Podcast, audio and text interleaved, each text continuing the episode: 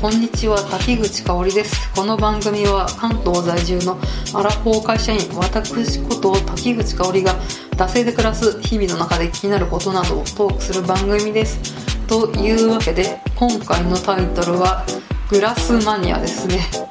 何のこっちゃって話なんですけど、まあ、これね私のねビールグラスコレクションの紹介をしていくだけっていうそういうね狂気に満ちた音声なんですけれど、まあ、ちょっとこれなんでやろうかなと思ったんですけどあのこのラジオトークさんの、まあ、年末年始マラソンとあと音声配信を始めようっていう、まあ、企画でで、まあ、感想したらね Amazon ギフト券もらいますみたいな感じで、まあね、私も Amazon ギフト券に目がくらんでそれにねまんまと「はは全然言いながら参加したんですけれどで、まあ、見事完走いたしまして天ギフをいただいたその結果何を買ったかっていうと私は、えー、クラフトビールグラスをね買いました。うん。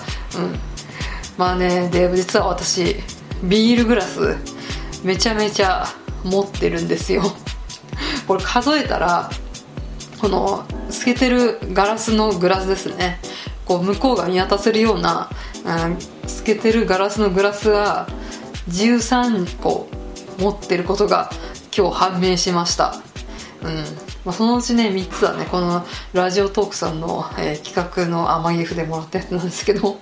ちなみに何を買ったかというとシピゲラルクラフトビールグラスっていうね、まあ、多分ドイツかな？のうんメーカーが作ってるクラフトビールを飲むのに適したグラスのセットっていうので、まあ、3つねうんグラスのセットなんですけど、まあ、ちょっとねこの持つ部分がちょっと長かったりこうかなりね太っちょというか まあこの丸みを帯びているグラスだったり、うん、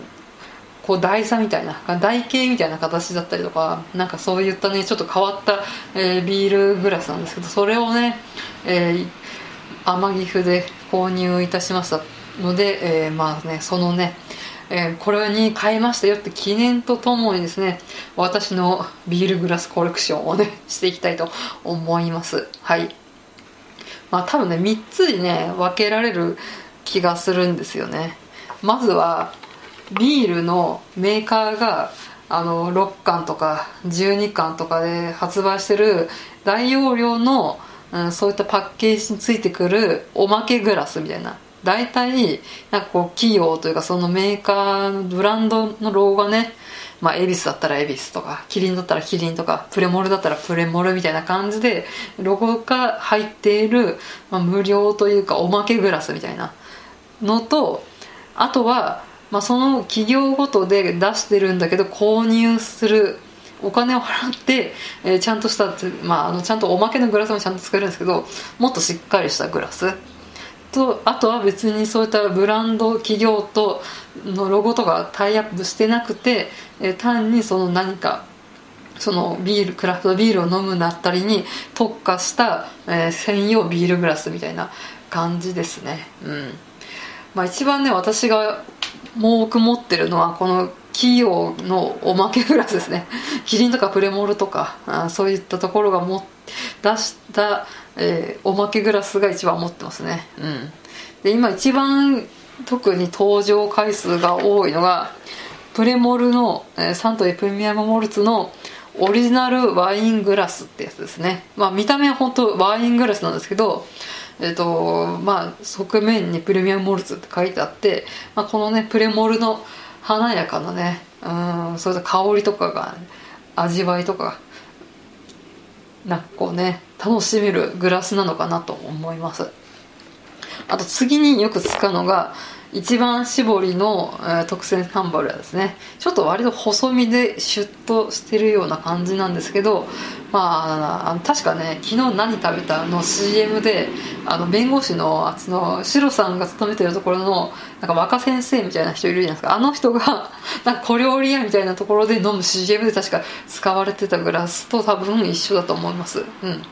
まあ、これでね一番搾りをね入れて飲むのもやっぱ雰囲気が出るのかなと思います。うん。あとまあ個人的に、えー、紹介したいのが、えーと、ギネスの、えー、グラスですね。ギネス黒ビールの、えー、グラスですね、えー、ちなみにこれは、えーと、ラグビーワールドカップのコラボの時のグラスなんですけど私は、えー、ラグビーワールドカップはみじんも見なかったんですけど、えー、このねグラスが欲しいがために、えー、買いましたということで、まあ、このね、えー、ギネスの専用のグラスにギネスをね入れると本当にねお店で飲むんじゃないかっていうぐらいのねクリーミーな泡の味わいとなんかこう深い黒ビールのコクみたいなのが味わえる気がします。まあもともとがねうまいのかなと思いますけど。でなんかこのね黒ビールをね入れるとこう黒ビールがこうね混ざる下こう側面にぶつかって混ざるみたいなのがあってなんかこれがね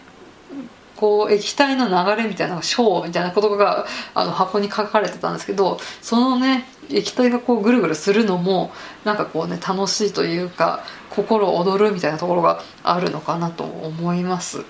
えー、というわけでこんな感じで、まあ、あの企業がこうおまけとして出してるグラスみたいなのがやたらとあるみたいな感じで私は思ってます。はいまあ、で、えー、次が、えー、ちゃんとお金を出して買った企業タイアップというか企業が公式に出してるグッズみたいな感じですねこれが持ってるのが、え、ミノーミールと、えー、ヒューガルデンの、えー、グラスですねあの、まあ、ミノービールは、まあ、大阪の、えー、こうブルワリーさんで、えー、まあ、多分ビールファンだったら結構、えー、知ってる人多いのかなと思うんですけど、その、そこが、出してる公式の、まあ、グッズというか、グラスですね。うん。まあ、かなりね、あの、ずっしりと重くて、多分、えー、350ml ぐらいは、まあ、余裕入るぐらいの大きさなんですけれど、なんかクラフトビールの専門店とか行くと、やっぱこれずっしりとした、グラスに入れてなんか出してくれるところが多いのでなんか家にいながらねこの重厚感のあるグラスにね市販のクラフトビールの缶のビールを入れて飲むとまるでそこはクラフトビールのビアバーみたいな感じでねあの家にいながらこうねクラフトビールを堪能できるっていうのがあります、まあ、あとはねヒューガルデンのグラスですね。これ本当にヒューガルデンで書いてあってで、まあ結構大きいんですけどで、まあ、お店でね飲むとね多分ヒューガルデンホワイトとか1000円とか1000円以上とかすると思うんですけど、まあ、ここで飲めば、まあ、そこまではね家で飲めばそこまでの金額はえかからないみたいな感じでヒューガルデンを楽しめるのかなと思います。まあで、ね、まあ、最初の方に戻りますけど、まあ、今回ラジオトークさんの方で あのいただいたラジオトークさんがいただいたわけじゃないんですけど、まあ、このこのえーと、シュピーゲーラ・ールクラフトビールグラスですね、うん、形が様々でね、まあ、黒ビールだったり普通のピルスナーだったり、まあ、エールビールだったりその、ね、用途に合わせてね。なんかやっぱしねクラフトビールってこうだんだんね手で持ってると味わいとか香りとかが変わってくるのでそれも楽しんでくださいっていうやっぱそういう商品なので、まあ、その、ね、グラスを使い分けて、えー、楽しんでおります、まあ、あとあれですね個人的に買ったのがすごいね丸っこいね花瓶みたいな太っちょの、えー、クラフトビールグラスもあるんですけれど、うん、これなんか口のすぼまりがこう上に向かってキュッとしてて下にがこうねデブッチョみたいな そういうねグラスなんですけれどなんかこうね香りを逃さず溜め込みさまざまな香りを楽しむに適しています。って説明書に書いてあるぐらいなんで、まあ、こういった華やかな香りを、えー、楽しむのに適してたりとか、まあ、そういった温度の変化を楽しむみたいな感じで、まあ、用途によって使い分けたりとかして楽しんでますけどあのめちゃめちゃ幅を取るので あのまあねこうやって、えー、狭い部屋に暮らしてるとですね かなり幅を取って置き場所に困るんですけれどまあね、あのできる範囲で、えー、楽しんでおりますということで、えー、グラスマニアのおすすめでした。はい以上になります。はいえー、番組へのご意見ご感想はマシュマロまたは番組ツイッターだせ2018まで番組ハッシュタグシャープだせ黒漢字でだせカタカナで黒で感想等をつぶやいてください、えー、ここまでのお相手は私滝口香織でした。はいなんかちょっとおすすめのグラスというかなんか私の持ってるグラスはこういうグラスで、えー、自慢みたいな あればちょっと自慢して見せていただけると幸いです。あこういう感じでねあのグラス、うん、持ってるんですねみたいな。ちょっと人のグラス見てみたいですね。あと最近気になってるのね。あのちょっとこう厚口でどっしりしたグラスはね手に入れたんだね。こう薄薄張りグラス。本当に薄いやつね。こう口当たりがこうねまるでガラスに触れてないみたいみたいな感じのやつがちょっと欲しいんですけど多分すごい割れやすくて3000円とか